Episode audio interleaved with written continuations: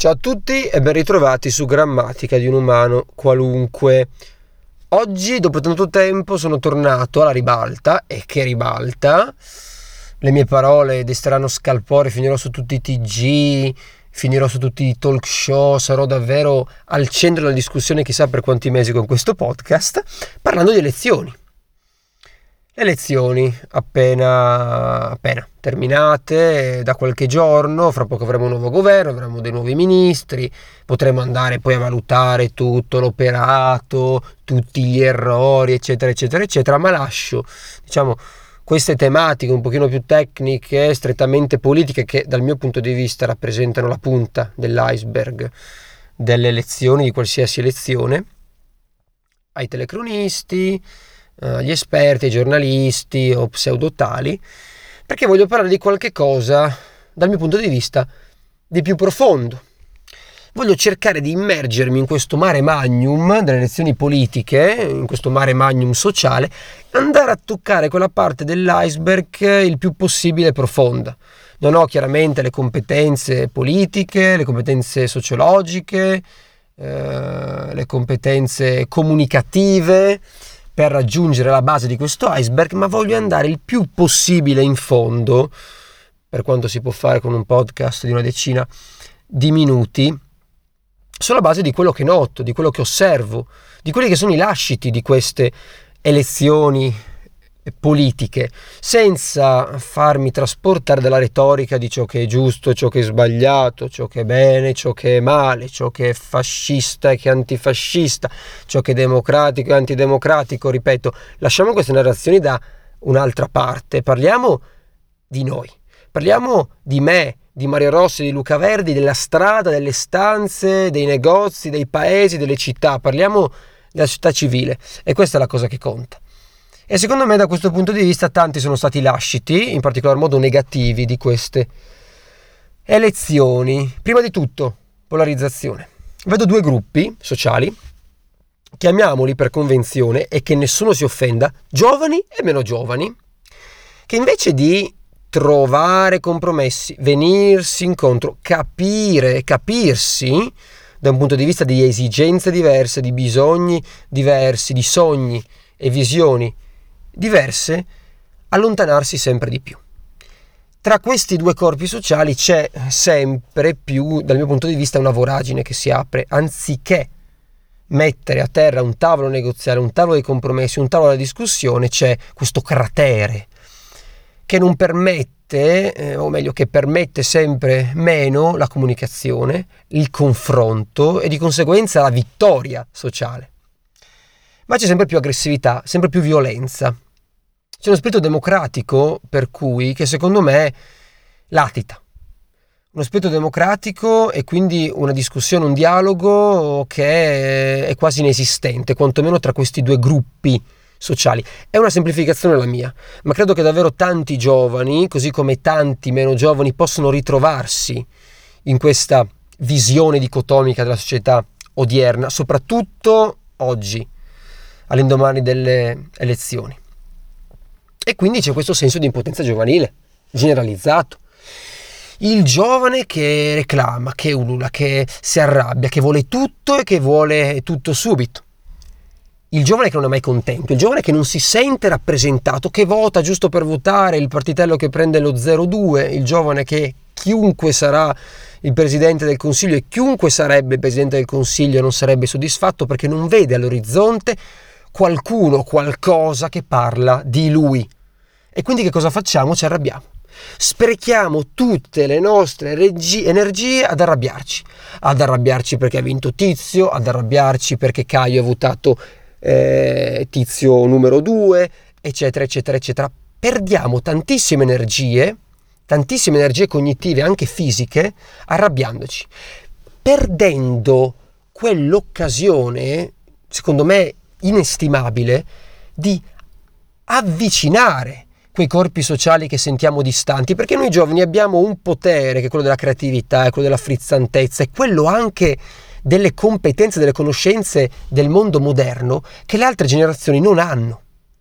E quindi ci arrabbiamo, punto. Vogliamo la rivoluzione oggi e se domani le promesse che erano state date, che erano state fatte, non sono realizzate, ci arrabbiamo. Questo in realtà è un processo del volere tutto subito che riguarda tutti.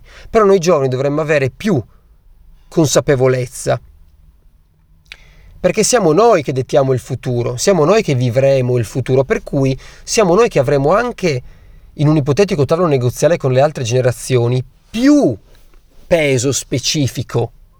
Perché è vero, i vecchi, i meno, i meno giovani, scusate, hanno pari diritti e questa è una cosa che dobbiamo tutti quanti ricordarci, soprattutto noi giovani.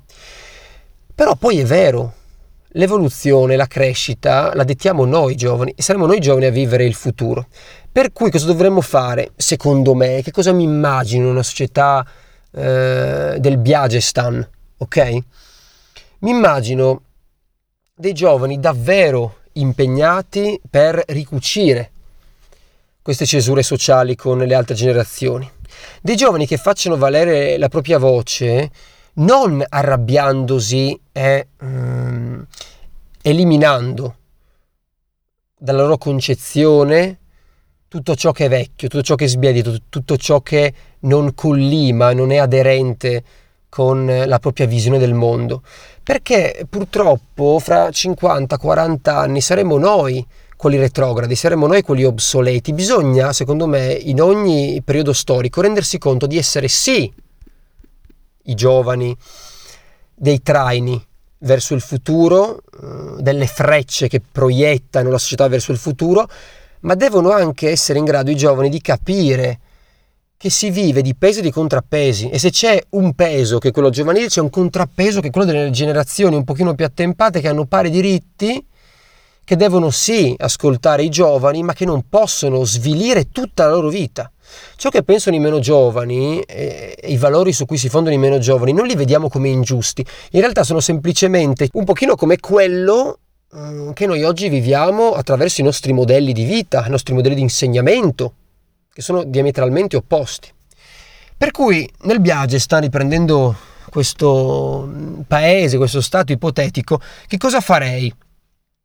Invece di arrabbiarmi sui social, invece eh, di eh, continuare questo processo di socializzazione eh, diciamo delle piattaforme sulle piattaforme in un periodo di tensione come questo tensione che va davvero dal caro energia fino ad arrivare alla questione dei diritti, passando poi per delle ragioni di voto, per ragioni politiche, per ragioni di paure, eh, delle più varie, riaprirei, e anzi aprirei letteralmente dei tavoli di discussione, aprire dei centri, dei luoghi di ricongiungimento o di congiungimento, dipende dai punti di vista, tra ciò che oggi viene considerato il nuovo e ciò che oggi viene considerato il vecchio.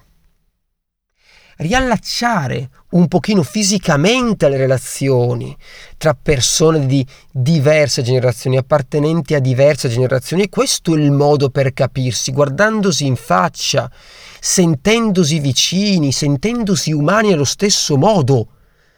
Qual è il punto? Che noi siamo abituati a seguire la narrativa dei social, la narrativa dei media, la narrativa dei giornalisti, c'è sempre un buono, c'è sempre un cattivo e ciò, che non, e ciò eh, coloro che non sono, che non la pensano come noi, non sono neppure umani, sono demoni. Tendiamo sempre di più a distaccarci fisicamente l'uno dall'altro e in particolar modo da coloro che non la pensano come noi.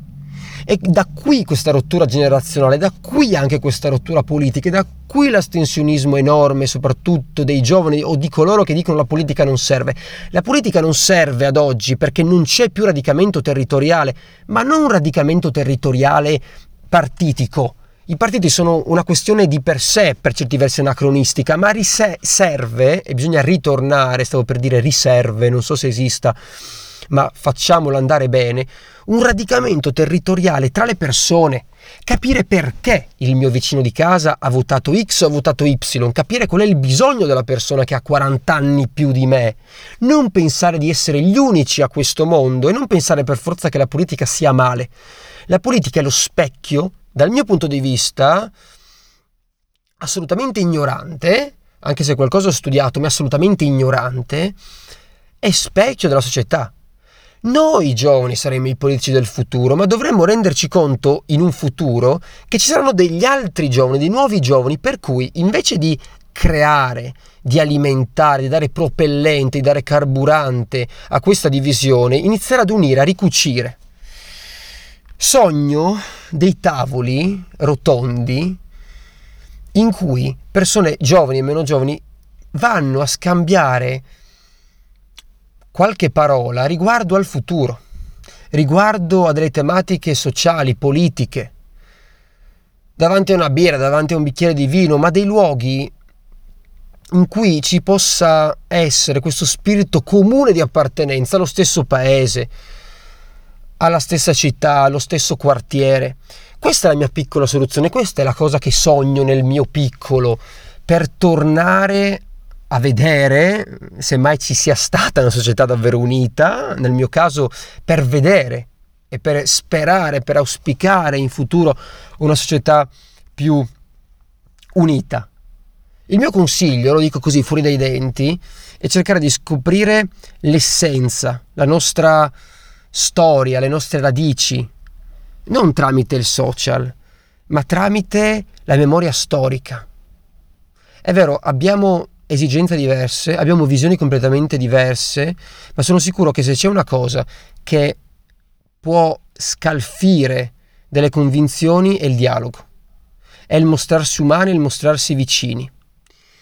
Per cui alla luce di queste divisioni, alla luce eh, di eh, tutto questo frastuono, questo trambusto di cui sentiamo tanto parlare e nel quale siamo immersi, invece di chiuderci tra coloro che la pensano come noi, eh, di rinchiuderci nella nostra stretta cerchia di persone simili, aprirsi e questo potrebbe essere anche un input interessante per delle amministrazioni locali, per delle amministrazioni regionali.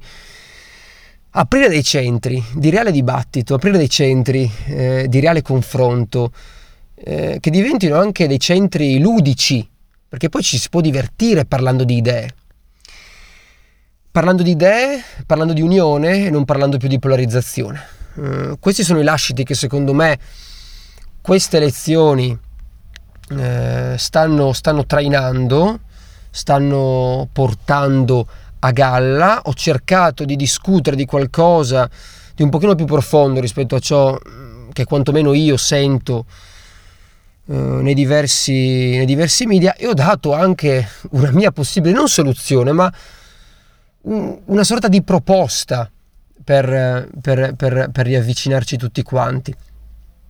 E che dire? Mi piacerebbe un sacco che qualcun altro abbia qualcosa da dire a riguardo, mi piacerebbe un sacco che qualcun altro abbia da ridire rispetto a quello che sto dicendo. Mi dica no Biagio non va bene, vogliamo tutto, vogliamo subito e ce lo meritiamo. Sarebbe bello anche avere un, un dibattito in questo senso, una, una controreplica, una replica e una controreplica poi ovviamente, no? che, che rifarei anche io. Questa è la mia idea, queste sono le mie idee, spero di avervi lasciato qualche cosa, spero di avervi un attimino cancellato anche tutta la narrazione che si sta facendo in questi giorni sui media, sulle televisioni, dei giornalisti, sono impegnati no, a parlare di politica come se fosse il calcio, come se fosse il calciomercato. La politica non è calciomercato, non è la partitella, il sondaggio, lo zero virgola, la politica è la società.